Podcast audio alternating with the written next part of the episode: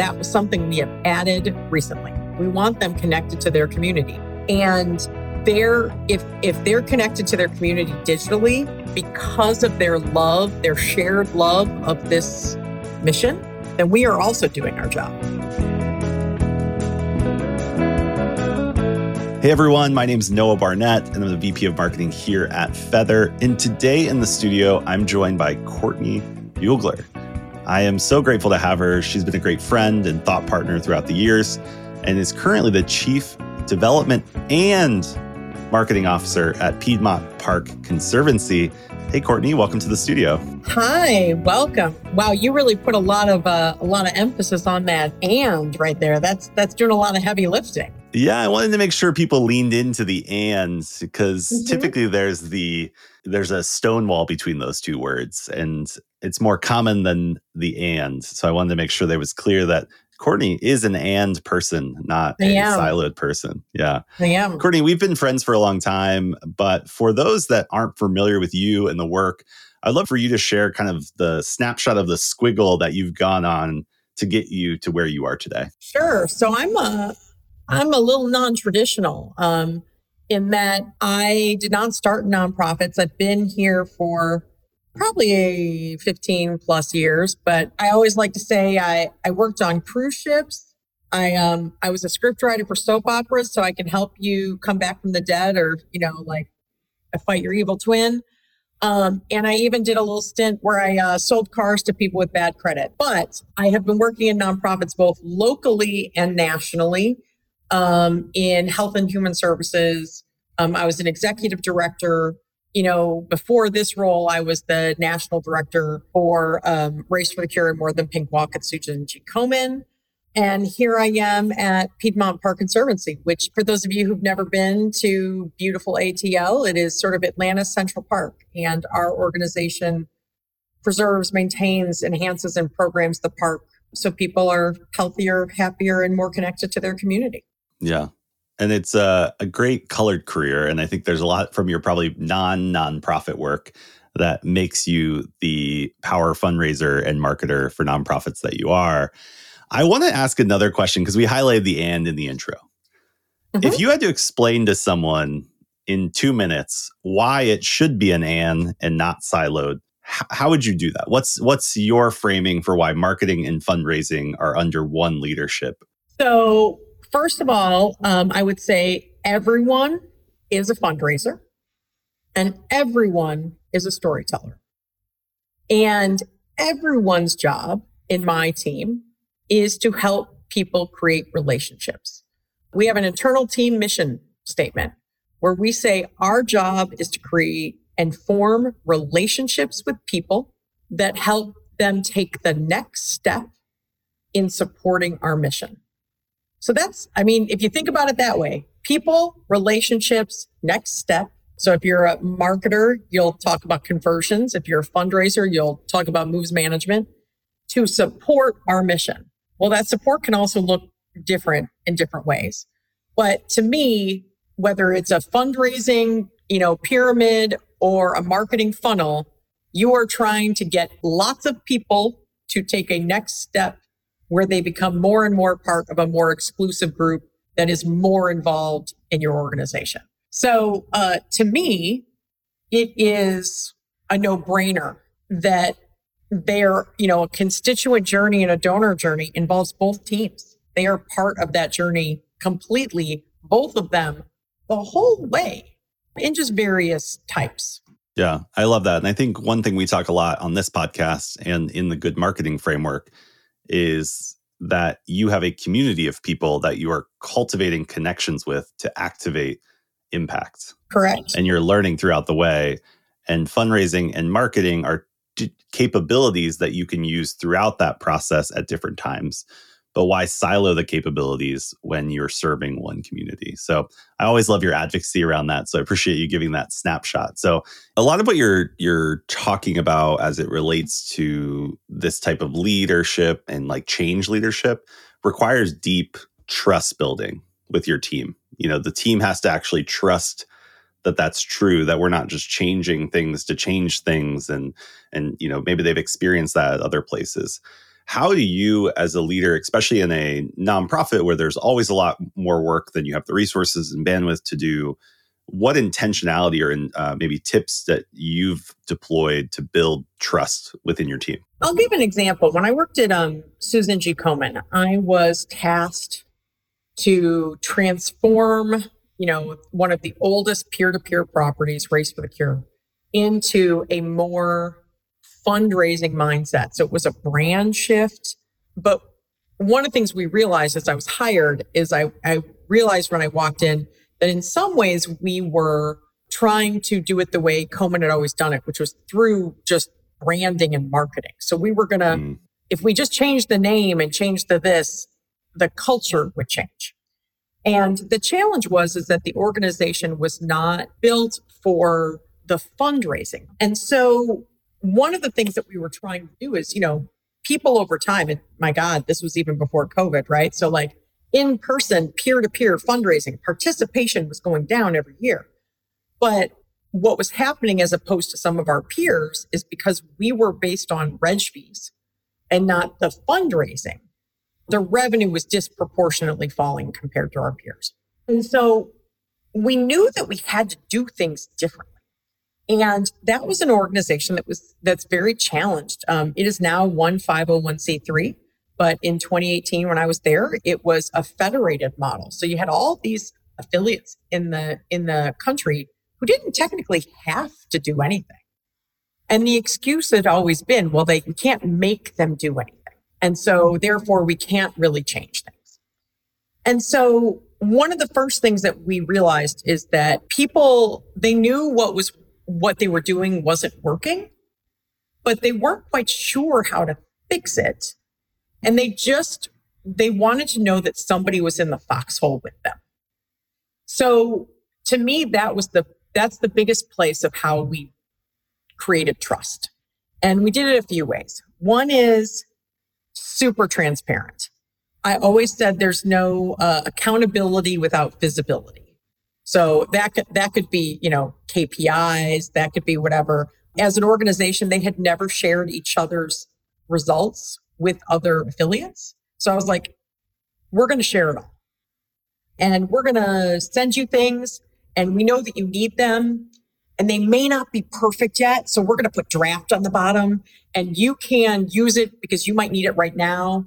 And in two months, we're going to send you a revised version because we just want to show you that we are putting in the effort. We started presenting to those affiliates on a weekly basis. Um, we wanted to be, teach them to be sort of students of the industry. And I remember a staff person saying, Oh my God, you want to do, we used to do a webinar every quarter. And I was like, Nope, we're going to do a webinar every week. And we are going to have topics and we are going to do some things and not everybody will participate, but other people will. And one of the things that we wanted them to do was to get to know us as people. So if you were to ask, you know, the Komen affiliates some of my favorite words, they would know them. By the way, number one is shenanigans. They would be able to tell you like what what is what are Courtneyisms because they got to know me as a person. They got to see the investment we were making in them. And they got to see us as industry leaders. So we also were showcasing the fact that we knew what we were doing, at least sort of, right? So for any team, if you're trying to build trust, you got to be in front of them as much as possible. They got to see you next to them. They got to see that you mean it. You got to show the effort of, you know, I always said, like, what are two or three things that's getting in your way? And you got to find a way to solve those, at least one or two of those two or 3 mm-hmm. You know, that team told me we don't get enough stuff. We need more resources and materials, and it never comes fast enough. I said, okay, we're going to start churning out stuff. We hired somebody to do it. And I said to the marketing department, four months to create this isn't enough. If you guys aren't going to do it, we're going to do it ourselves. And it won't be perfect, but it's going to be good enough. Mm. Because how can we find the quick wins? And I think that as a leader, the number one thing that you can do is when we are successful, I will stand behind you and, you know, like let people celebrate your success. When we are not, and there will be times where we won't be, I will stand in front of you and shield you from the pitchforks. And not to say that I was perfect at it all the time, but that sort of idea of like, I am in it too. And, and your screw up is our screw up. And in fact, it's my screw up. Or if something, you know, we try something and it doesn't work, like that's on me. That's not on you. Yeah. But if something is awesome, it's all you. You said uh, something going from quarterly to weekly, which I think would throw a lot of people for a loop. But the takeaway I had there to summarize it was the quarterly method allowed you to optimize for quality. The weekly method allowed you to show off the people. So you depended on the people versus the performance. Because if you're planning something and increasing this and doing that, now it's like you're putting on a performance versus like the weekly environment's not fit for that. You're just showing up every day as people and then being able to be responsive and you're closing the loop faster.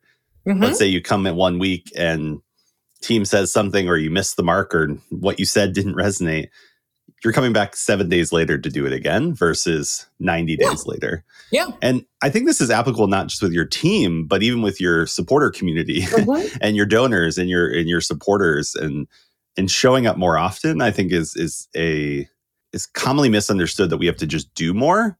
But it's no, you're just able to show off more of your humanity and your care for the cause get feedback more often and then close the loop faster. So you're creating in, uh, tighter circles, basically loops to be able to continue to cultivate that. So yeah. yeah, it's really smart. And that goes back to anytime you're when you're fundraising, you're doing things, you know, I always say as it relates to you know, event fundraising and things, you know, why do people participate? Because they care about the cause and they they want to be a part of community.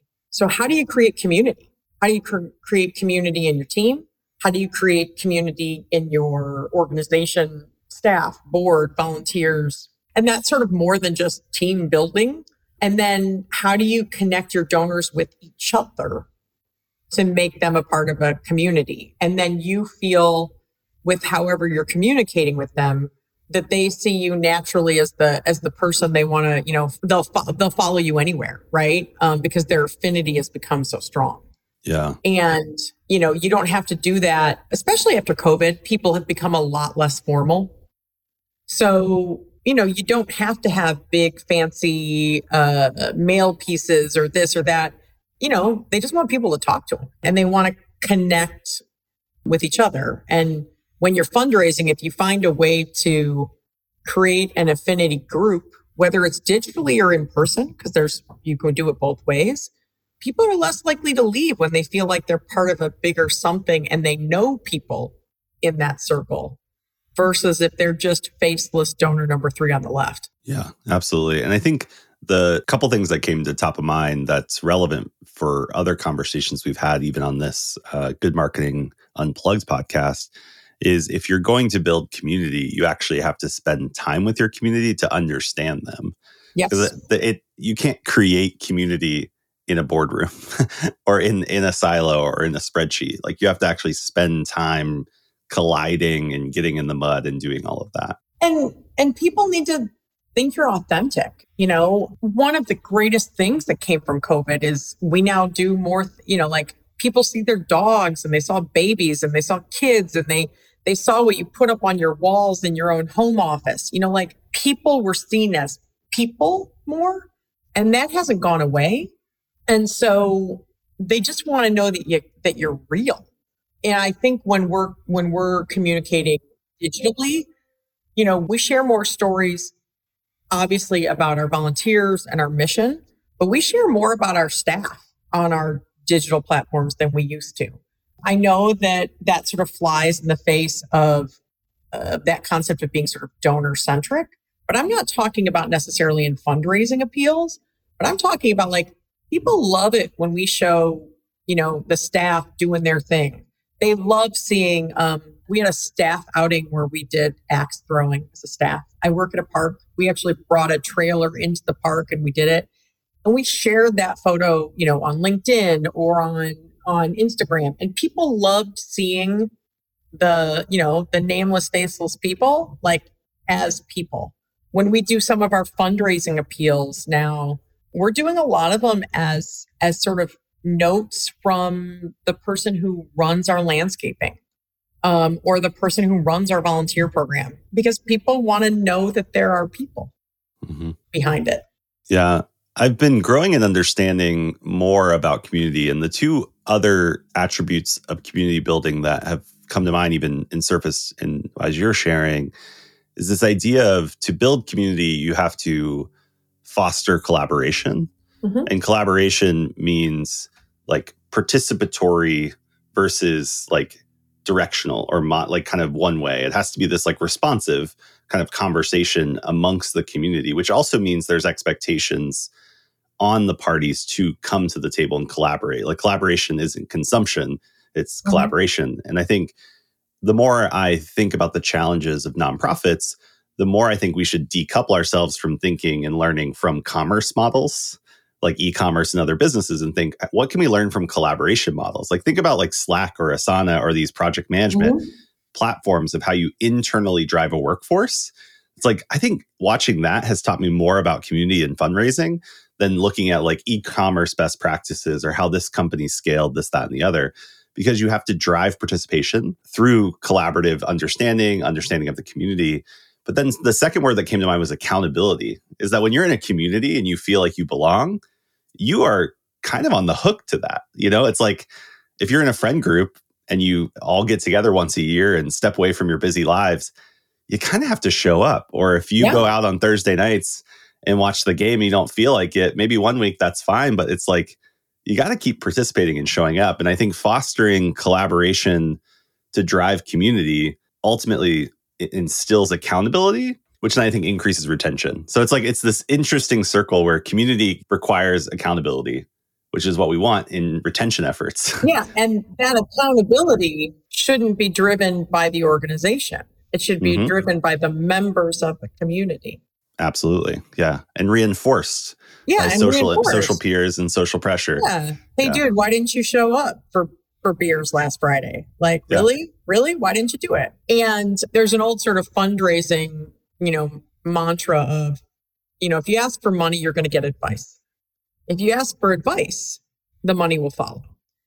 And so, you know, because what you're doing is you're creating you're creating an environment where they're where they know that they're a stakeholder.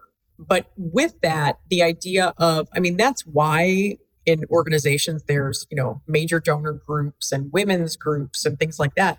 It's so that community can say, you know, hey Sally, I didn't I didn't see your name on the list. Why aren't you doing this anymore?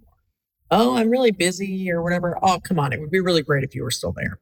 And so, you know, I think one of the the nuts that we haven't exactly cracked from a like a direct response and a marketing perspective is how do you create that environment digitally on a mass scale?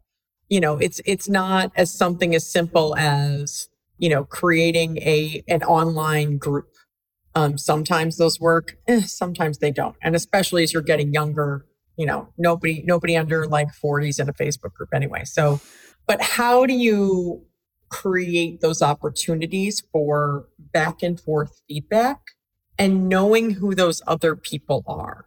One of the things that we're really trying to to figure out um, and we're relatively small here, but I will say, having worked at a very large nonprofit too, uh, they hadn't figured it out either. Is you know how do you use people's social networks, and now that you there are platforms where you can identify them and and see that to to help provide the fabric to weave some of those people together online, so they realize, oh, you know, this person that I follow, they give here too, or you know, oh, I didn't realize that these 17 people on my block are also donors and things like that. And so how do you how do you sort of wave that flag, of course, protecting everybody's donor information, but wave that flag so they can identify those people with each other. Mm-hmm. And I I'm not sure anybody's really cracked that fully, but to me that's sort of the next the next stage of building community. Because I manage, you know, marketing and development, you know, I manage either the entire funnel or the entire pyramid, depending on who you talk to, right? And I always believe that you should, how do we apply technology and direct response more to major donors? So, how do we automate things? How do we create, not just automate our communications and things, but how do we automate our tasks? How do we automate some of those things to make it just easier to manage? But then also, how do we, how do we bring the people to your digital and direct response? How do you, how do you find opportunities for it to feel like it's not organization to person, but it's person to person. Hmm. That's a great transition to what we like to do here on Unplugged, which is talk about like real campaigns, both the successes and the failures. So, thinking back maybe over the last 12 months or even in your previous roles, what was something that you tried that underperformed expectations? And what did you learn through that that you still carry forward into what you're doing today? So, when did something you implement something that you all were excited about and it you know fell flat on the floor but walked away with learnings that you apply now to future campaigns i would say a lot of our paid social underperformed and what were you doing through paid social just so we can contextualize like was it acquisition was it cultivation yeah we do about five you know official digital campaigns a year and we're not too crazy you know we do a typical you know there's a year end one that of course starts at you know, pre-giving Tuesday, some things like that. You know, we do a summer match, you know, Mother's Day, those kinds of things. And in my past jobs, and I would say probably 2020 and 2021, when we would apply, you know, paid Facebook, Instagram, things like that on top of those, those were usually worth doing. I really think it's a lot of it's multi-channel. So sometimes I was like, it was also the reminder, right? It was the, I got the email and then two days later, I also see it in my feed and that reminds me. So sometimes it's harder to track and there's all these, you know, issues with, with meta and, and tracking now too. But what we saw, and I don't know if it's, if it's sort of post COVID fatigue as an organization, we, now that we kind of we're coming out of that, I think we, we have to tackle with a little bit of our own urgency issues, you know, like why give now? But on the whole, some of that paid social underperformed. Mm-hmm. And I think it's a little bit of everything. Um, we've got some data that just shows, on the whole, a lot of other ones weren't performing quite as well. And I think that because of COVID and, and so many other fundraising things went digital. So it's like, no, we're not going to spend money on our fundraising events. Instead, we're going to shovel all that money into paid. Yeah, the competition's crazy. Yeah, yeah the yeah. competition is crazy. The ROI was not worth it. And for acquisition, it was just there. So we learned a couple things. One is we actually learned that we're spending a lot more sort of at the very top of the funnel now with almost no expectation of conversion to a donation anytime soon. So more brand awareness, reminders, but not direct, not acquisition, direct response type. Yeah, um, I would call it more audience warming uh, maybe it's because I used to work in pink ribbons. And so the idea of awareness makes me sort of want to throw up. Because in some ways, it wasn't really about brand awareness. They're pretty aware of our brand here. It was warming them to the idea. It was starting to warm them to other actions and also sort of, you know, especially with with younger demographics, I would like to social is a place where I would where I would call it the you go girl kind of mentality. So I share you know, like I I put my heart next to it. I gave it a thumbs up. Maybe I might have even like tagged somebody that I liked, but it was very much like, yeah, that's awesome. You go, girl. And we had sort of trained people that that was enough. So that would be my my just general sense when on the marketing side when we just judge everything by like engagements, we're actually not we've trained them to engage but not convert. So we have, uh, you know, years. You, you could, how I like to describe it, and we have this in the good marketing framework, is that you have to cultivate connection, but then you have yes. to activate conversion. Right. And if we stop and we measure success at the connection, like we connected with a bunch, which another yeah. word could be engagement. But that's a that's necessity. But you have to get to you have to activate and be that catalyst yeah. to drive right. something, even if it's watch a video, come to the park, etc. The evolution of of digital marketing, right? So like first it was just impressions because we couldn't actually track individuals, right? So it was impressions and then and then it's engagements. But like, okay, great. So they have they have put their puffy heart on your great picture like 17 times but if they never do anything else it doesn't matter. And so um, that's a hard lesson by the way to when i have flat out told people that the things that they have been working on don't matter if we can't get them to, ne- to the next one. So we've spent more money on what i would call warming which is starting to train them for action that is not in the platform and you and you do that by warming them to you know tag somebody um, hey you know watch this. We also are much more active in our own comments than we used to be. We actually tag and call people out in the comments to sort of like try and get them into it. So we're spending a lot more time there because what we saw is when we spent time there you know it might take a year but it'll be better and and when they do finally convert they're they're all in. They're not just oh maybe. What we have seen for better or worse with our organization is that the magic happens when they get on the email list.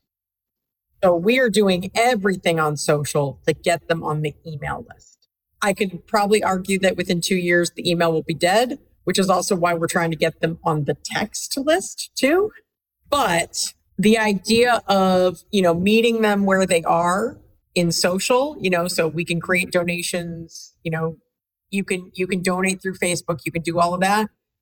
In my experience that peaked about three years ago and they people are just real comfortable in social living in social just doing their thing.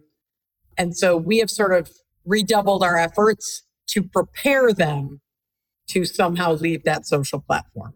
That's hard though because I had to flat out look to my, uh, you know, when we were building our budget and they were like, well, what's the ROI of this? And I'm like, you're not going to see it.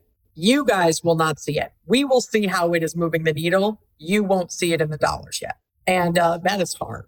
That is a hard thing to do. But sometimes essential. I think if we it's, if we over index on direct attribution at everything, we we we lose sight of the market part of marketing and the community building part of fundraising. And not to just justify you know overspending on things that don't matter but there's a part of marketing that is part of the mission. Like yes. and i think it's just like you don't go to your program staff and say like hey that extra you know clipboard you're buying like what what's the roi on our programs there? Like so there's a part of marketing and communications that i think in the same way we invest in our programs marketing is not always just a means to doing our programs, but it's part of the mission. It is, as we say, marketing is good with a capital G because our communication is is essential. That's exactly what I've told people. As I was like, you know, when when we do an audited financial statement at the end of the year, a lot of this will be mission based spending because it's education, it's communication, it's you know, here at the conservancy, we maintain, enhance, preserve, and program at the park so people are healthier, happier, and more connected to their community. That was something we have added recently. We want them connected to their community. And they're, if, if they're connected to their community digitally because of their love, their shared love of this mission, then we are also doing our job. Absolutely. Absolutely. And I think there needs to be more conversations about what you just said, where part of the budget might be program expenses. And I think for a long time, it's like uh, we are under resourced and understaffed because we have to maintain some sort of level of admin and fundraising percentages and this, that, and the other. And it's like, okay, so we're just then going to do nothing. We're not going to communicate to our audience and not accomplish our mission. When if we see part of marketing or part of our jobs as communicators that it is education, it is part of the mission, we might rethink that prioritization and resourcing strategy for those efforts. And I mean, every nonprofit I've ever worked at, on the marketing side, they may not be thinking of it, but at the finance side, when they're doing their audited financials, they're they're counting at least half of what everybody in the marketing team is doing to mission. Mm, absolutely. Because that's what we're doing. Hey friends, Emily here from Feathr. Feathr's nonprofit marketing platform turns your if only wish list into reality. Feathr Flights, our marketing automation tool, helps you design multi channel campaigns and automated engagement journeys. Feathr is trusted by over 1,300 nonprofits, and we help you unlock more time, more results, and ultimately, more confidence with real time ROI reporting at the campaign level so you know what works, removing the guesswork from your 2023 plan. Book time with one of our digital strategists today and learn how you can unlock more in 2023 with Feathr by visiting feathr.co. That's feather without the last E dot co.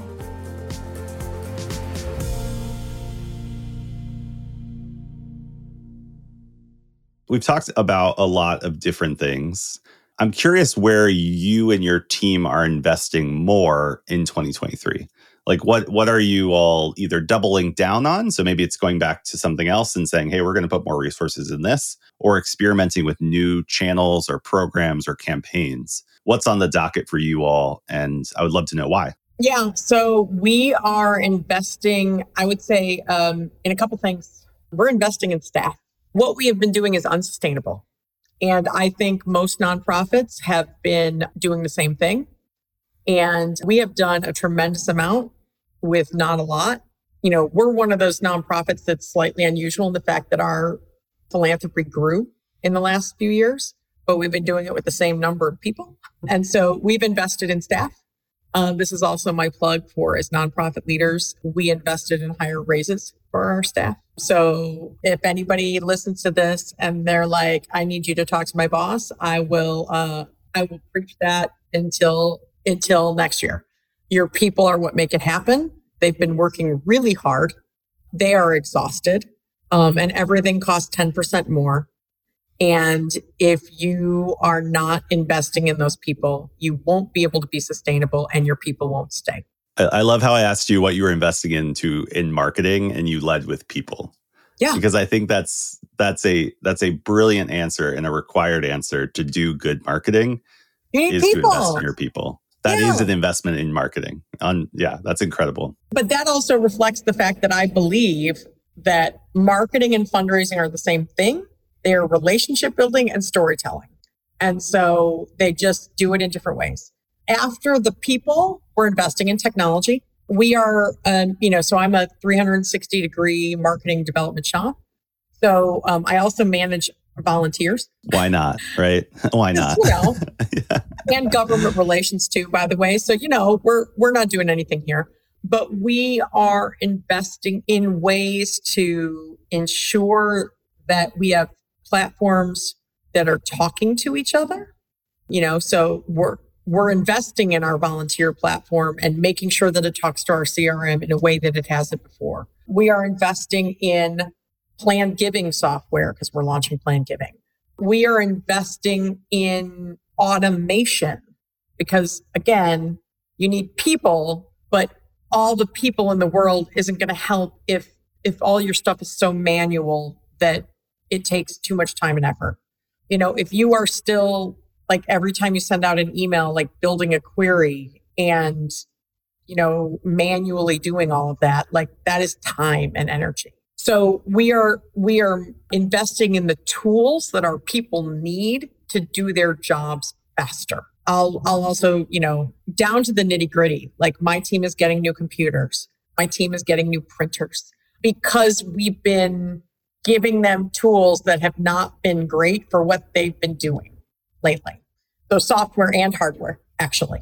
And then I would say because of what we learned last year, we are investing more in, you know, in warming. If you want to get really tactical, we're investing in I I almost am scared to say it. We are investing in Microsoft Bing.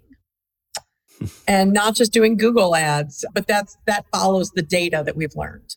So, and we're investing in platforms to help us prospect. So, on all things, we invested in a sponsorship platform.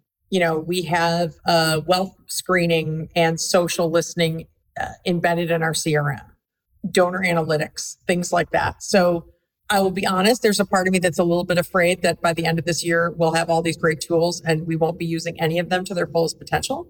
But I'm willing to take that risk because what we wanted to do was make people work smarter, not harder.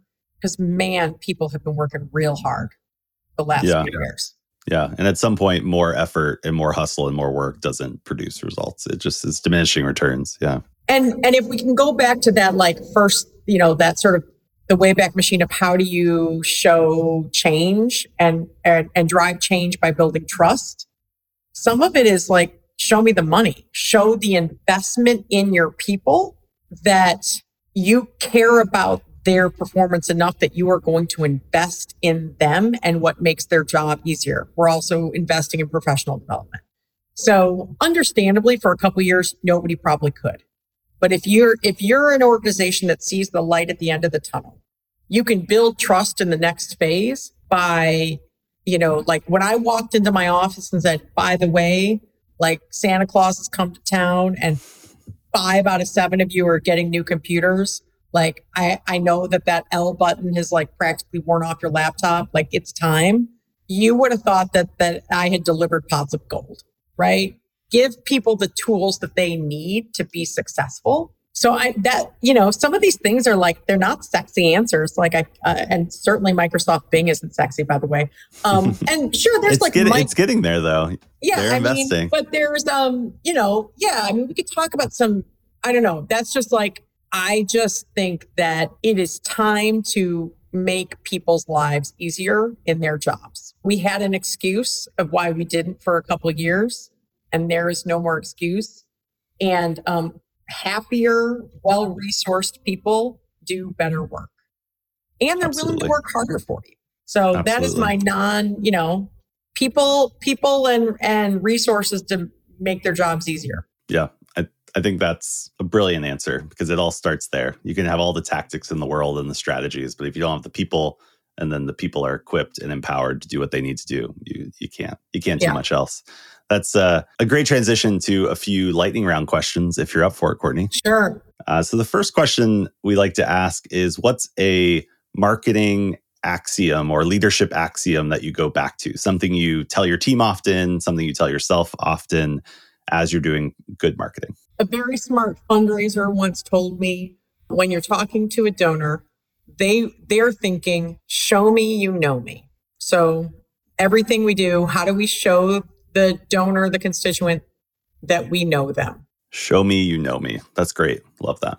Second question in the lightning round is what's a book on or related to marketing or fundraising that you wish you read earlier in your career? Mm, I think it started as a book, but I I'm going to cheat and say there is um there's a documentary. It's called Pick of the Litter, and it's all about volunteer guide dogs. And I watched it on a plane once, and like halfway through, I'm like sobbing on the plane because there are these uh, super adorable puppies, and not all of them get to be guide dogs, right? And it was very interesting because it was a part of the culture of the organization that they never say that the dogs fail. In they don't fail being a guide dog they are career changed. And they are very specific that they are career changed to being a dog that will breed other guide dogs or to being a pet. And to me, the concept of, of something or someone failing at something is it changed my entire perspective. It changed my perspective on how when I'm working with staff that's underperforming is, you know, is it that they're failing? Is it because they don't work here? Or is it that they need to be career changed? Within my team or the organization. I use it all the time when we talk about volunteers because there are a lot of volunteers that need a really solid career change.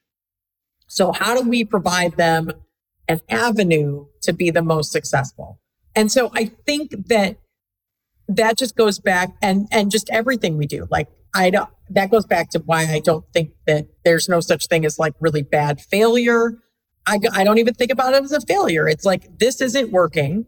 How do we career change the person, the item, the thing? And I got that all from the documentary about the guide dog puppies. It's amazing. You should watch it. So it's called Pick of the Litter. It sounds Pick like of a the must. Litter. It's amazing. Yeah, that's awesome. Where do you go for inspiration? What other nonprofits do you like following? Maybe it's not even a nonprofit, maybe it's someone else that you feel like is doing or representing good marketing that you are inspired and learning from. You know, I am really learning and watching the way that, without naming specific brands, the one thing about social media is that uh, people are going to expect, like, if they make comments and they talk crap about you, like they they sort of want you to respond, right? Um, and that is a very two way form of communication.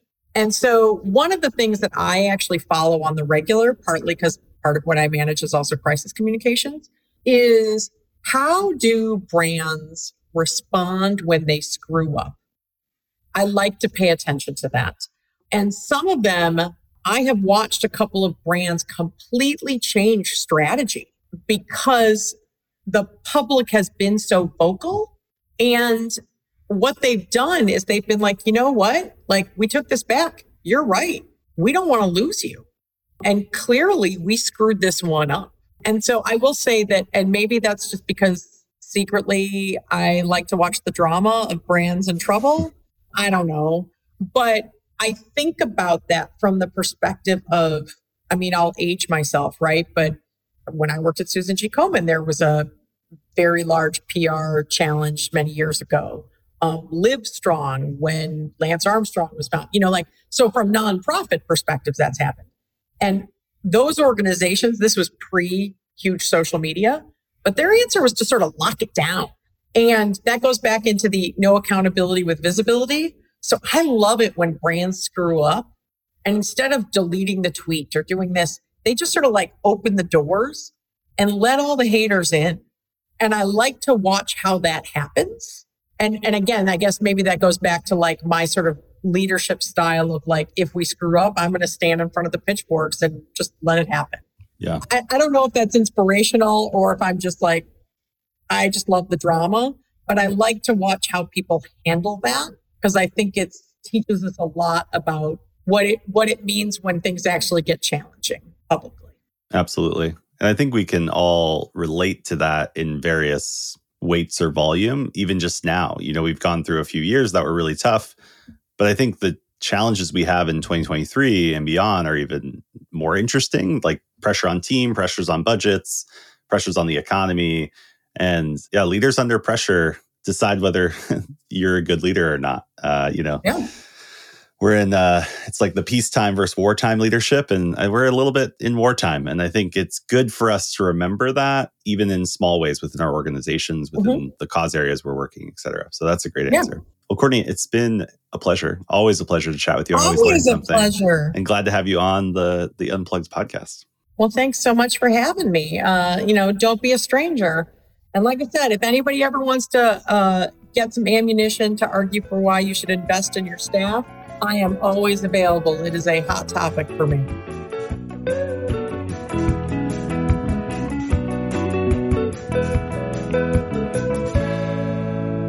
Good Marketing Unplugged would like to give a special thanks to our producer, The Good Podcast Company, and to Feathr's very own Max Anderson, who wrote and performed our theme song.